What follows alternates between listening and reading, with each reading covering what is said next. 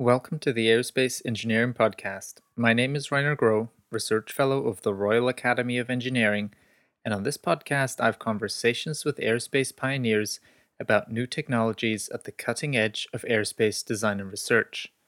We'll start our episode in a moment, but first, a word from our sponsor, the Society for the Advancement of Material and Process Engineering. If you're an engineering business that could benefit from new materials and manufacturing processes, then SAMPE might be the ideal partner for you. SAMPE is the only technical society that provides enhanced educational opportunities, knowledge transfer, and professional engagement in all fields of materials and processes. To find out how SAMPE can provide your business with growth and educational opportunities, visit SAMPE's website at nasampe.org or consider attending one of SAMPE's conferences such as CAMX, the largest and most comprehensive composites and advanced materials events for products, solutions, networking, and advanced industry thinking.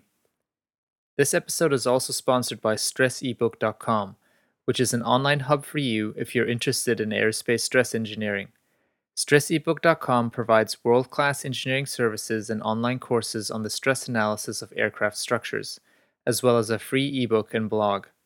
No matter if you're a junior or senior structural analyst, StressEbook.com provides you with the skills and know how to become a champion in your workplace. We choose to go to the moon in this decade and do the other things, not because they are easy, but because they are hard. Three, two, one, zero. All engine running. Liftoff. We have a liftoff. 32 minutes past the hour. Liftoff on Apollo 11. Houston, uh, Tranquility Base here. The Eagle has landed. On this episode of the Aerospace Engineering Podcast, I'm speaking to Wenbin Yu, who is a professor at the School of Aeronautics and Astronautics of Purdue University. Wenbin has achieved many accolades in both the academic world and in the private sector, and is a fellow of the American Society of Mechanical Engineers. His specialty lies in multi scale modeling of materials and structures, a topic we delve into throughout this episode. Material scientists are increasingly inventing materials that are designed from the ground up, meaning they take some fundamental building block and then attempt to arrange this building block in an architected manner over multiple length scales. For example, carbon fiber reinforced plastics feature fiber bundles held together by plastic on the microscale which are then aggregated into individual layers on an intermediate mesoscale, and these layers are then assembled into a laminate of many layers at the macroscale. The challenge with these multi-scale architected materials is that the global macroscale behavior is influenced by what happens at the microscale, and equally, macroscale deformations can cause damage at the microscale. This means that modern computational models that are used to design aircraft need to account for what happens at the different length scales and also how the different length scales interact. Traditionally, this is done by constructing different models at the different length scales. In the example of the carbon fiber composite, we could construct individual models for an entire laminate, a single layer, and then a single fiber coated by plastic. The problem with these approaches is that they are computationally inefficient and it's not always obvious where each of the length scales begins and ends. This is where Wenbin's work comes in. He has developed the structure genome, which allows engineers to compute mathematically where each length scale begins and to then aggregate information of the smaller length scales into models at the greater length scales. This approach allows engineers to work with models at the global size of the component, say an aircraft wing, while also accounting for the emergent properties of individual stringers, ribs, and spars, and further, individual composite layers.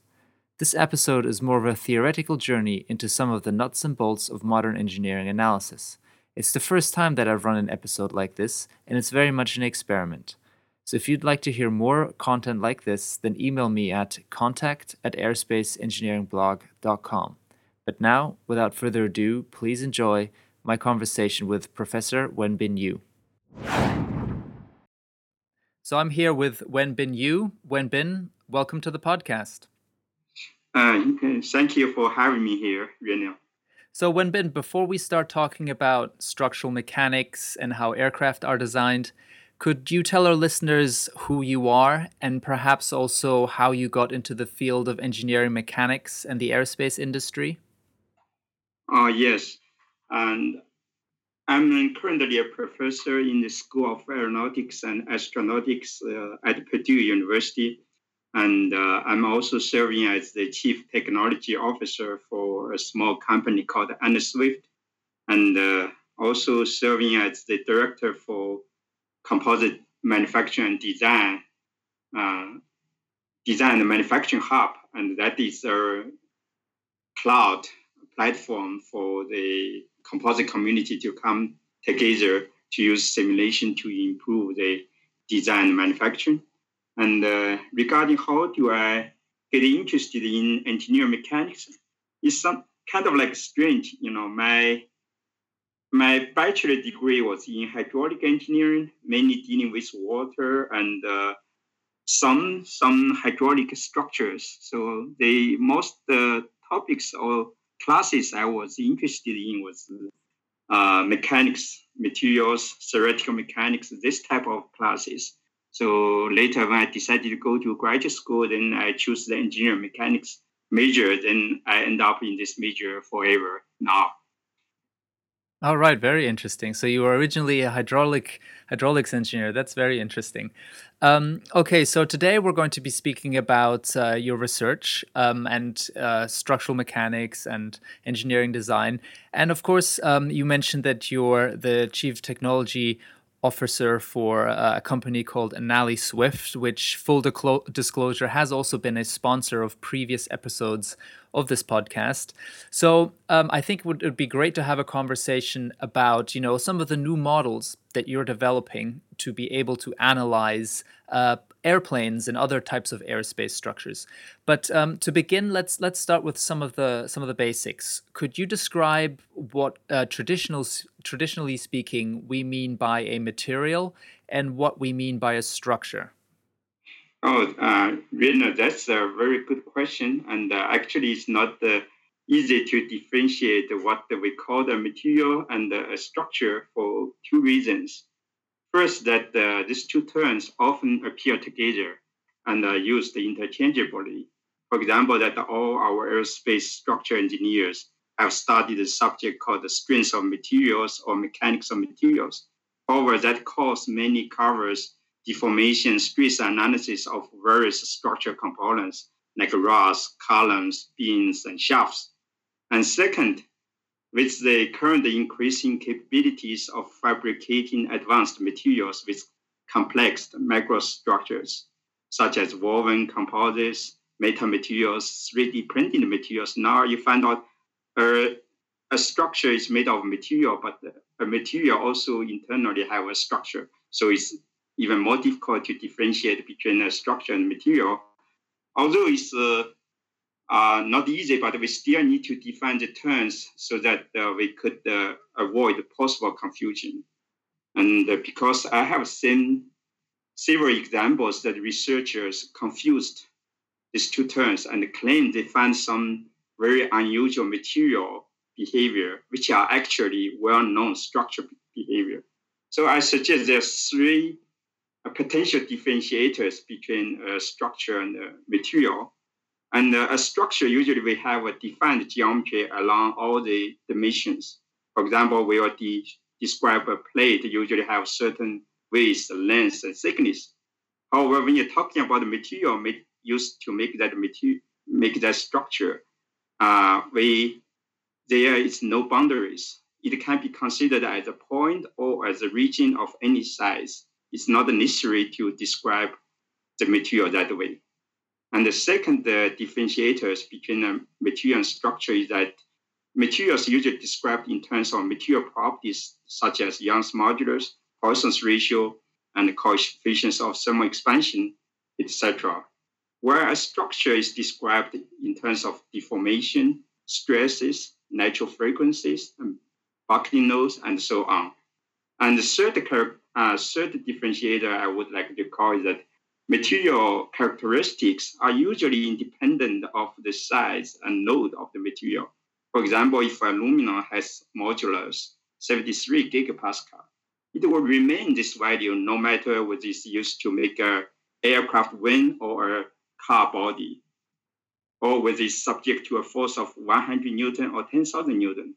however, the characteristic of a structure, they are directly affected by, uh, by the size and also the load uh, uh it is subjected to. So that is uh, what I would like to tell the difference between material and structure and define the material and structure.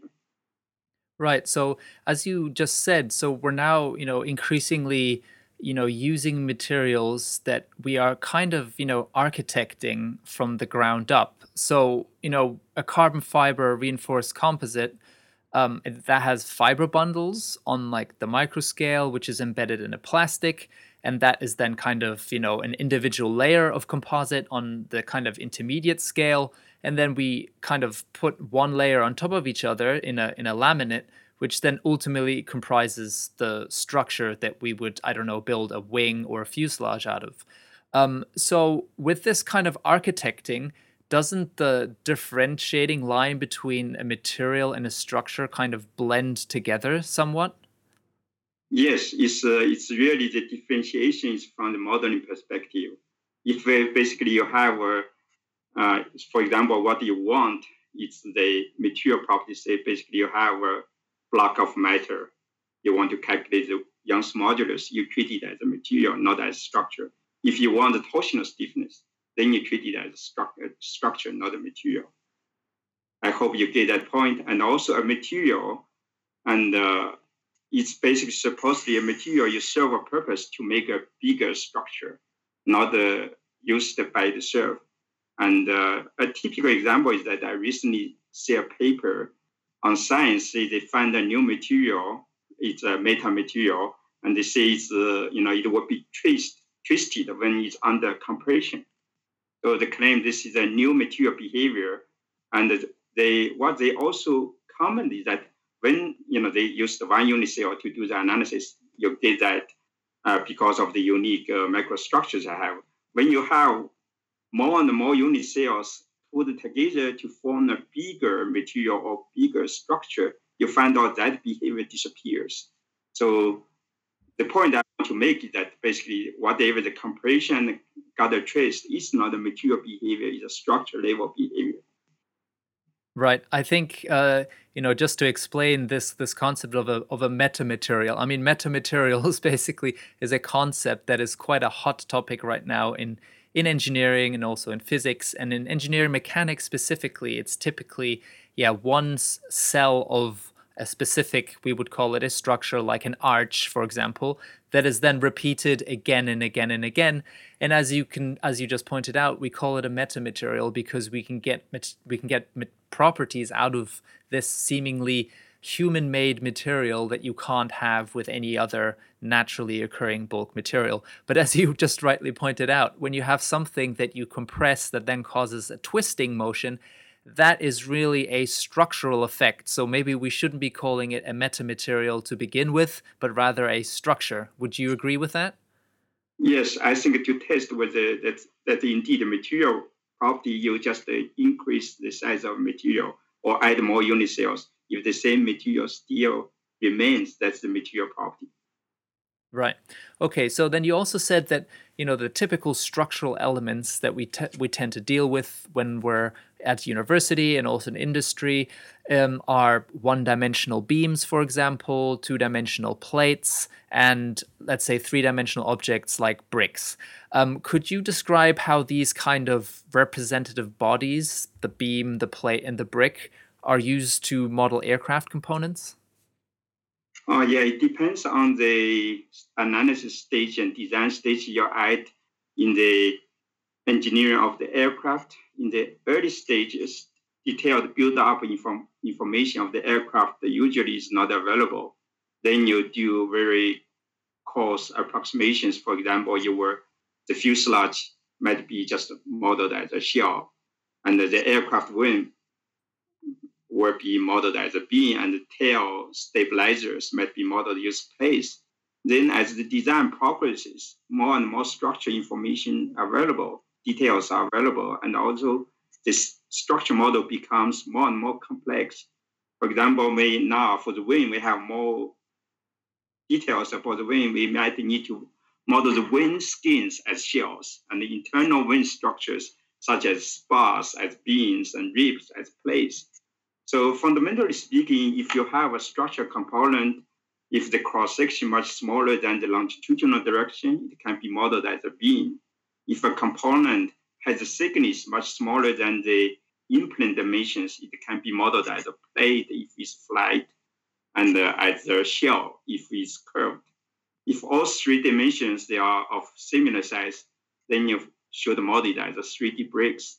No matter how detailed or how cool the structure model is, it will be a combination of the beam and plates and shells 3D solids. Those basic uh, mathematical constructs we learned in our uh, engineering studies in our classes to model an aircraft.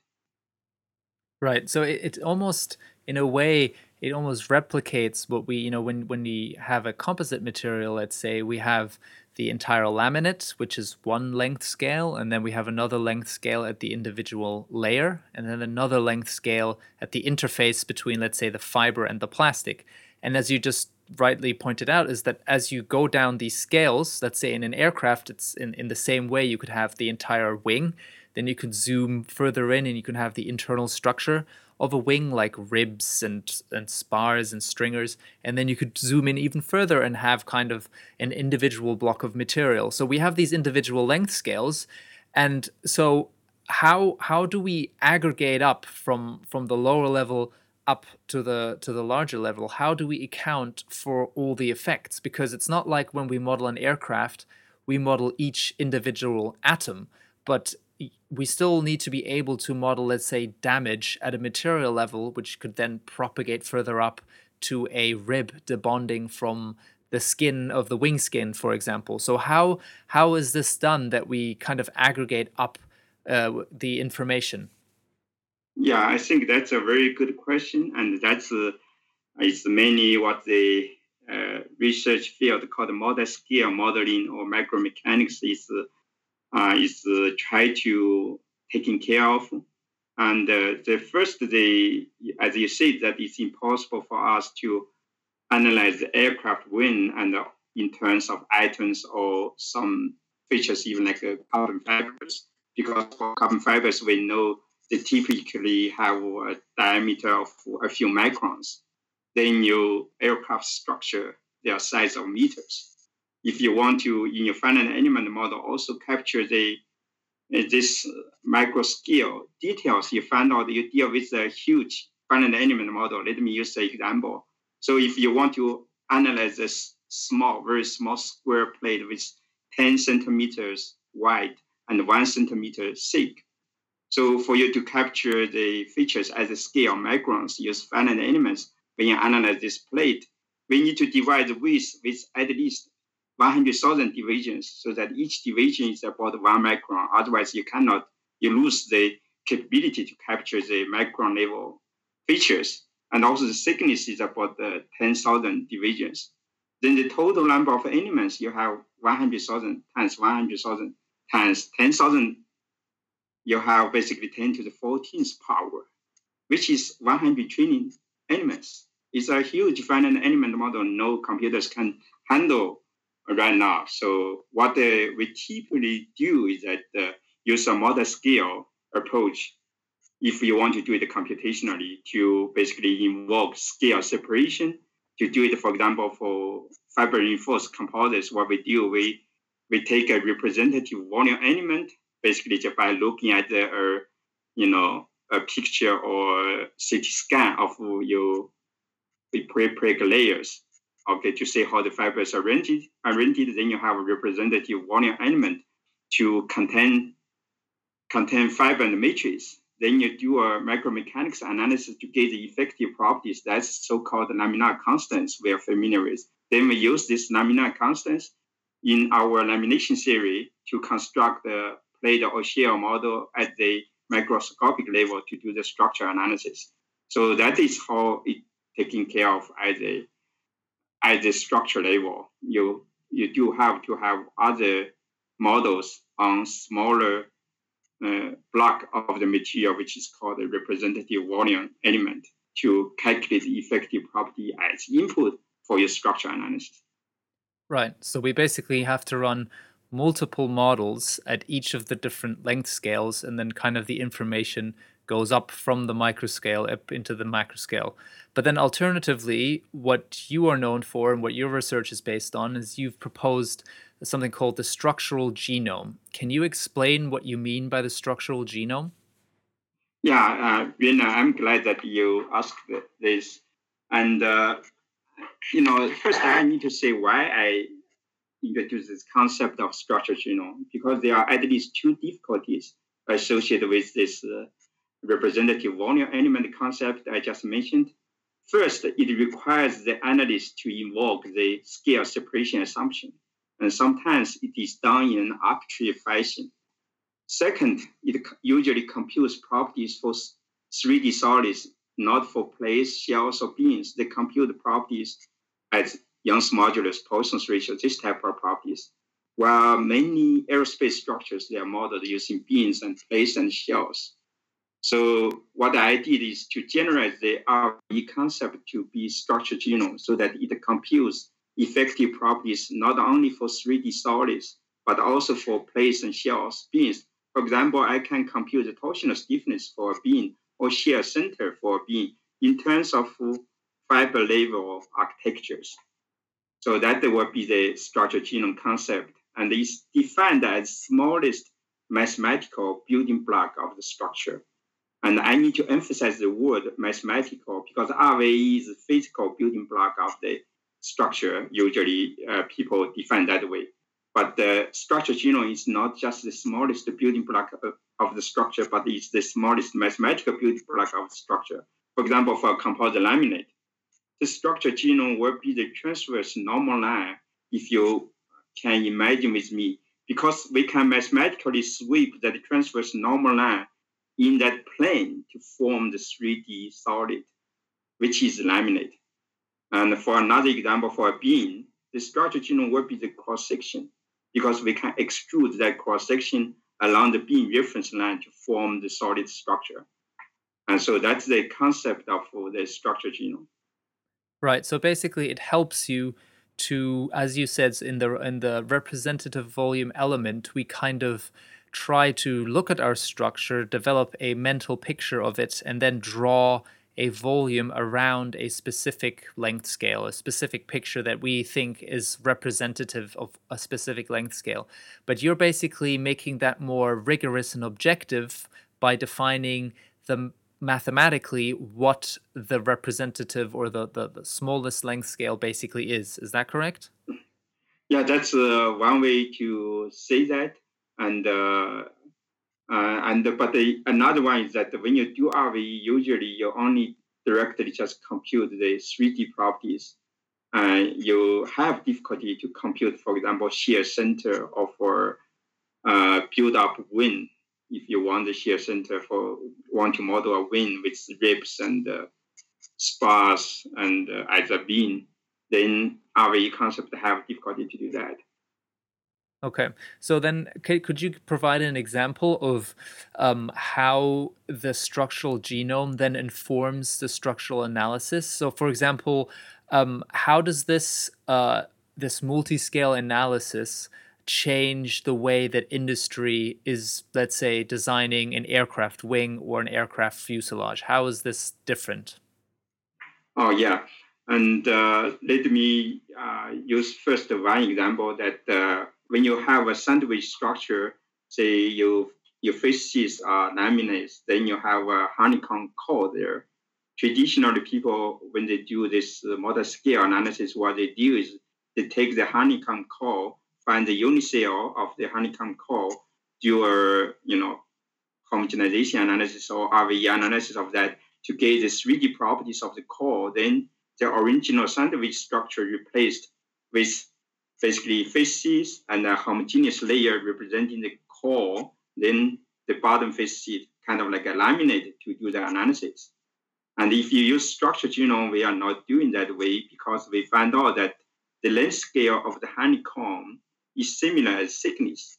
So the you really the scale separation does not work there. You cannot homogenize the uh, honeycomb to a homogeneous material, then do a plate analysis. You should do a do it together. Plate model and also the homogenization of the honeycomb should be happening at the same time. What we do, we take the 3D block of the material cut through the thickness and also with the honeycomb unit cell there, directly compute the bending stiffness, extension stiffness, and uh, extend bending, extending, uh, extension bending coupling if they are not symmetric. So that, that way you still have the plate element for your structure level analysis. Then the structure genome uh, modeling, what we do is to provide the input, which kind of like a classical lamination theory. I know you are familiar with the ABD matrix, but we make this kind of assumptions to get the ABD matrix even for a very complicated structure if you want to model as a plate. And uh, for another example is that uh, if you have a very slender structure, you could have basically uh, like a wing also have stiffness. What you want is torsional stiffness and bending stiffness to do your aeroelasticity simulation, for example. Then you can take a block of material that becomes my structure genome. And as long as you think that is representative enough of your wing, then the mechanics of structure genome, the analysis of a structure genome will help us to extract the torsional stiffness, bending stiffness, which are two major terms you used for your aeroelasticity uh, simulation.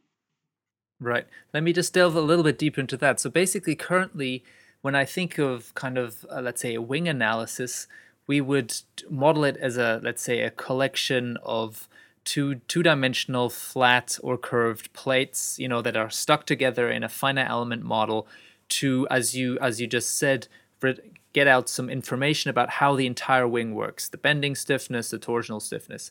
So what are you basically saying that you can model the whole wing not as a collection of say two a collection of 2D curved or flat plates, but you could basically model it as a as a beam, a one-dimensional long structure where the genome that feeds into that one-dimensional beam become your stringers, your stiffeners, your ribs, the wing skin. So basically the internal components of the wing that then kind of inform how the the structure behaves at the global scale. Is that correct?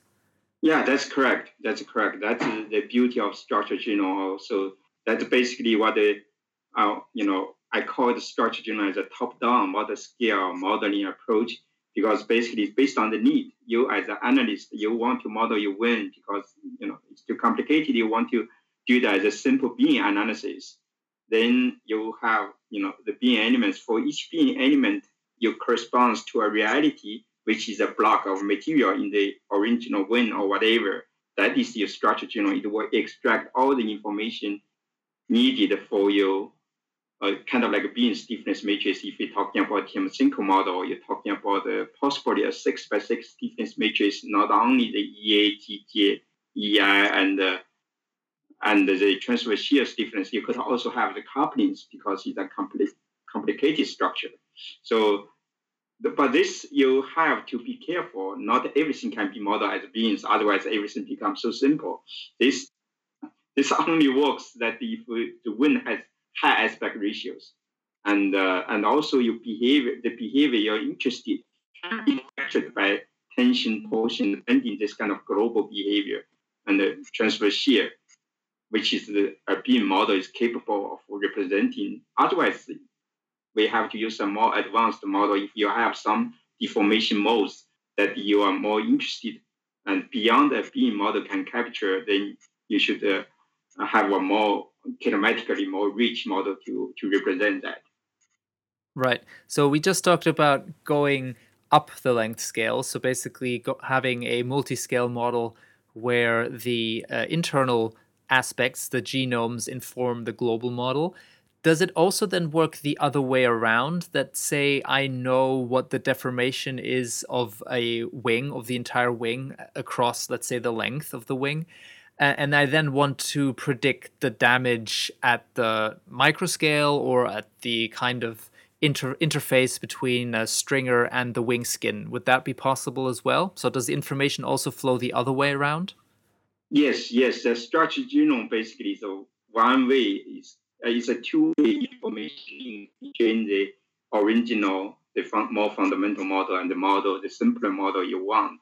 And this actually, the process you just described is called the dehomogenization or localization of the structured genome.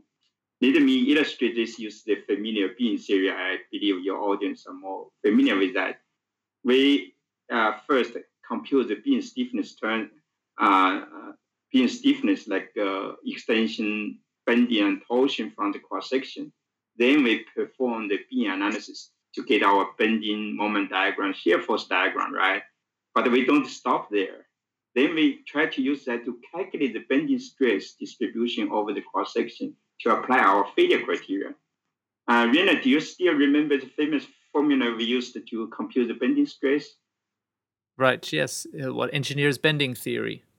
Yeah, it's the sigma equal to my over i. So we have, you know, stress, then m is the bending moment, y is the distance from the point to the neutral axis, and i is the the the bending moment of inertia. So in structured genome, this is uh, done in a similar way.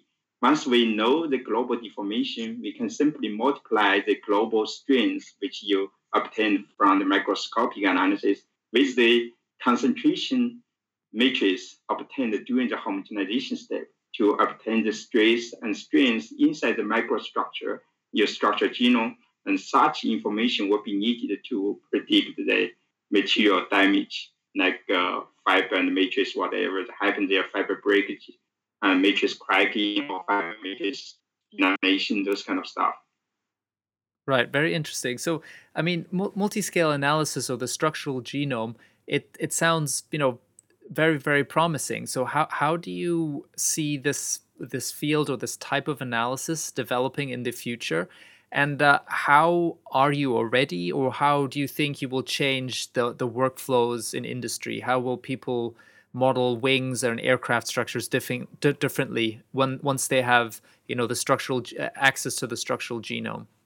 Mm-hmm. Yeah, I think that's a very uh, very good question, and uh, we're currently working with one major aircraft uh, airframe manufacturer, and uh, they have their old workflow. What they do is that they, you know, currently, uh, I think you mentioned about the unidirectional fiber reinforced composites, but the trend is that uh, a lot of airframe components now they try to use the woven composites, and uh, currently what they do is that they, I mean, for unidirectional fiber reinforced composites, we have pretty accurate formulas to compute the lamina, so-called lamina constants and all that. But for woven composites, that's become a different story. What they currently do is they take a RVE, do the analysis, get the Young's modulus, then input, say, Nastran or Abaqus. Although in their aircraft analysis, they still use spin elements and shear elements, then they treat it as a homogeneous spin, like, uh, you know, when you compute the elastic constant, I mean, the Young's modulus, then they say, oh, this spin is has a cross section, say A, then E times A becomes their extension stiffness. And they, if they compute the shear modulus, then also they just take the pure geometry, compute the polar, moment of inertia, so GJ becomes their torsional stiffness. That is not accurate.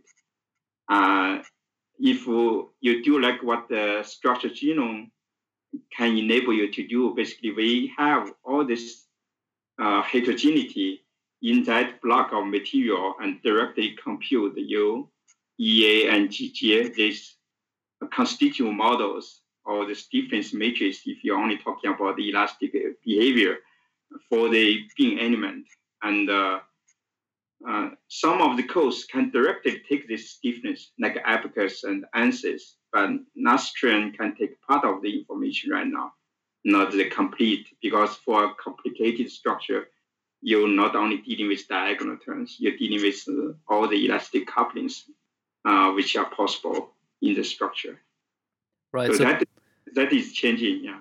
Okay, yeah, p- perfect. So basically has uh, quite a big potential for basically speeding up uh, analysis because rather than, you know, as we said before, having to run three different models as you get more and more information, it's possible to perhaps run everything in one model or, or, or even feed information from the structural genome into other analysis codes like like Abaqus uh, or ANSYS, Nastran, uh, which are other software packages.